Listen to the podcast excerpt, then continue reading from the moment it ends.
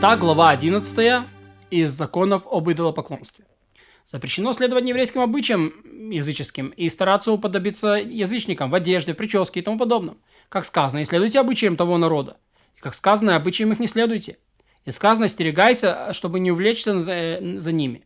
Все эти речения предупреждают об одном – да не подобится еврей представителям других народов, а должен отличаться от них манерой одеваться и другими своими поступками, как отличается он от своими убеждениями в чер- в, э, и чертами характера. Еще сказано в Торе «Выделю я вас из народов». Не надевать одежду, характерную для других э, язычников. Не отращивать пряди на голове, как они их отращивают. Не сбривать волосы по краям головы, оставляя их посередине, как делают они это и навязывают прядью посреди головы. Не сбривать волосы над лбом от уха до уха, оставляя сзади космы, как это делают они. Нельзя строить сооружения, подобные тем, которые поклонники строят для своих идолов, чтобы собираться там э, множество людей. И каждый кто-то делает одну из этих вещей или нечто подобное подлежит телесному наказанию. Если цирюльник еврей стрижет волосы язычнику, то когда приближается к пряди посреди головы, на три пальца с каждой стороны пусть отведет руку. Если еврей близок к властям и должен находиться при нееврейском царе и позорно для него не выглядит так, как другие сановники, то он может одеваться, как одеваются язычники, и выбривать волосы над лбом, как они. Э, нельзя верить приметы, подобные язычникам. Как сказано, не загадывайте. Что значит верить приметы? Например, человек говорит, кусок хлеба выпал у меня изо рта, или палка выпала у меня из рук. Не пойду сегодня в такое-то место, потому что если пойду, все равно у меня ничего не выйдет. Или справа от меня прошла лисица, не выйду сегодня из дома, потому что если выйду, стану жертвой обманщика. А еще те, кто слушает э, птичий щебет и говорит, о, будет так или не будет так. Э, стоит делать некую вещь или не стоит делать некую вещь. Если говорит, зарежь эту курицу, которая кричала как петух. Зарежь этого петуха, который кричал вечером. Если человек загадывает себе знаки. Если выйдет так-то и так-то, сделаю некую вещь. Если не выйдет, не сделаю. Как Элиезер раб Авраама. Все эти вещи и им подобные запрещены. И тот, кто действует э, и тот, кто действует на основании одной из этих вещей, подлежит телесному наказанию.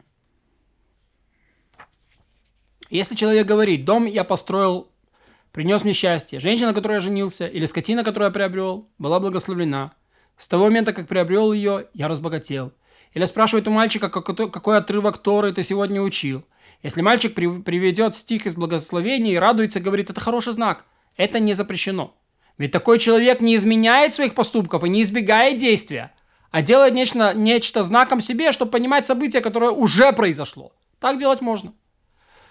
Кто называется ворожеем? Тот, кто производит некое действие или действия, чтобы очиститься и освободиться от мыслей посторонних впечатлений, после чего начинает говорить, что произойдет. И говорить просто, и говорит, произойдет нечто в будущем или нет, и что следует делать или нет. Некоторые во время ворожбы перебирают песок или камешки, другие бросаются на землю и кричат. Есть такие, кто глядит в металлическое зеркало или на пламя лампы, пока перед глазами не возникнет воображаемая картина и описывает ее. Однако, э, иногда при ворожбе держат руками палку или опираются на нее, или бьют ею по земле, пока не освободятся от мыслей и не начнут говорить.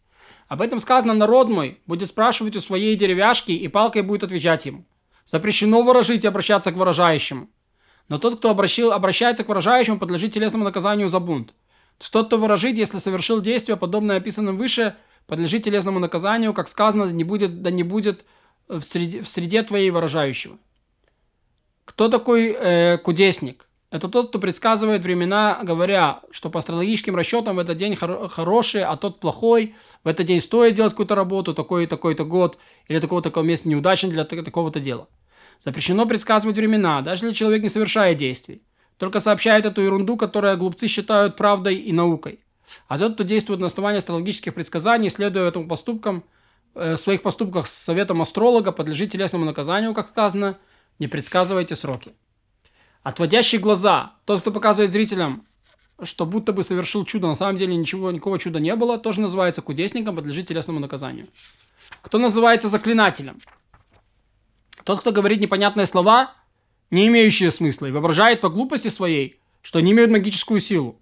И среди них считается, что если над змеей или скорпионом сказать нечто, что они не принесут вреда, э, то, то они не принесут вреда. А если заговорить человека, то ни змея, ни скорпион ему не навредят. Иногда заклинающий, произнеся магическую фразу, держит в руке ключ или камень. Все это запрещено. Сам говорящий, если держал что-либо в руке или, или удел, сделал некое действие в процессе заклинания, даже просто указал пальцем, подлежит телесному наказанию. Да не будет, среди, как сказано, не будет среди твоей произносящего заклинания.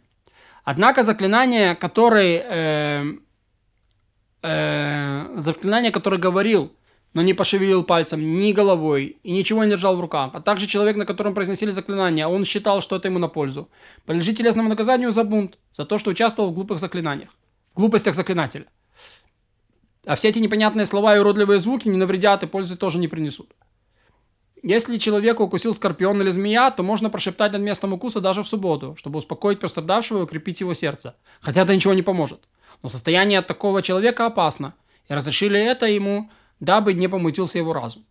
Кто нашептывает над раной отрывки истории или произносит фразы истории над ребенком, заговаривая испуг, кто кладет ребенка рядом, с рядом с ребенком святые тексты или тфилин, чтобы тот спокойно спал, не только нарушает запрет заклинать и верить приметы, но и отрицает Тору. Они делают Тору, Тору лекарством для тела, а она лекарство для души, как сказано, и будут жизнью для души твоей. Но если здоровый человек читает отрывки Торы или псалмы, чтобы заслугой изучения Торы избежать себе ущерба, то это разрешено. Кто называется вопрошающий мертвым? Например, тот, кто морит себя голодом, а затем идет на кладбище и ночует там, чтобы во сне явился ему мертвец ответил на заданный ему вопрос. Есть другие, они надевают определенные одежды, произносят заклинания, воскуряют определенное благовоние, ложатся спать в одиночестве, чтобы во сне им явился какой-то покойник и поговорил с ними. Общее правило. Каждый, кто неким действием пытается вызвать мертвеца, чтобы тот нечто ему сообщил, подлежит телесному наказанию. Как сказано, да не будет среди твоей вопрощающий мертвых. И запрещено спрашивать выража, выражащ, выражащего методом овы или идуни. Как сказано, не будет среди твоей, э, среди твоей вопрощающего овы идуни. Таким образом, делающий овы или идуни наказывается побиением камнями, а тот, у кого нет, спрашивает, тот, кто у него спрашивает, нарушает запрет Торы, подлежит телесному наказанию за бунт. А если он совершает или изменил действие по совету колдуна, то подлежит телесному наказанию. А...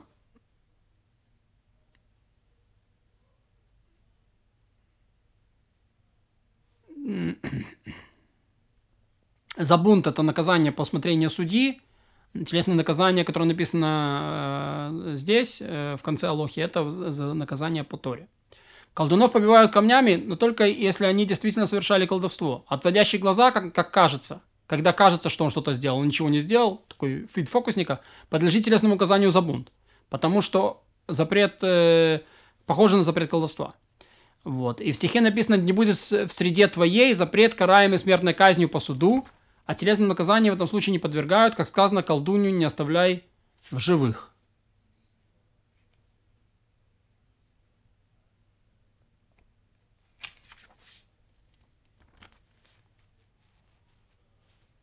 Все эти вещи – ложь обман. Это то, чем когда-то соблазняли идолопоклонники народа земли, чтобы за ними следовали. И недостойные Израиля и людей истинно мудрых соблазняться этими бреднями и воображать, что в этом что-то есть. Как сказано, ведь я, ведь не нужен гадатель Якову, не нужен ворожей Израилю.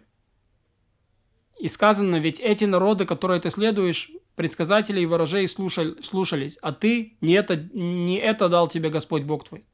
Кто верит в эти и им подобные вещи, думает в сердце своем, что это правда и мудрость, но Тора это запретила, тот глуп и неразумен, подобен женщинам и детям, сознание которых не цельно.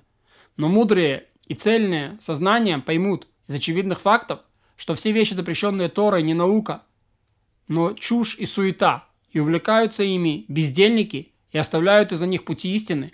Поэтому сказано в Торе, после того, что она, после того, как она предупредила обо всей этой ерунде, Честно будь с Господом Богом твоим.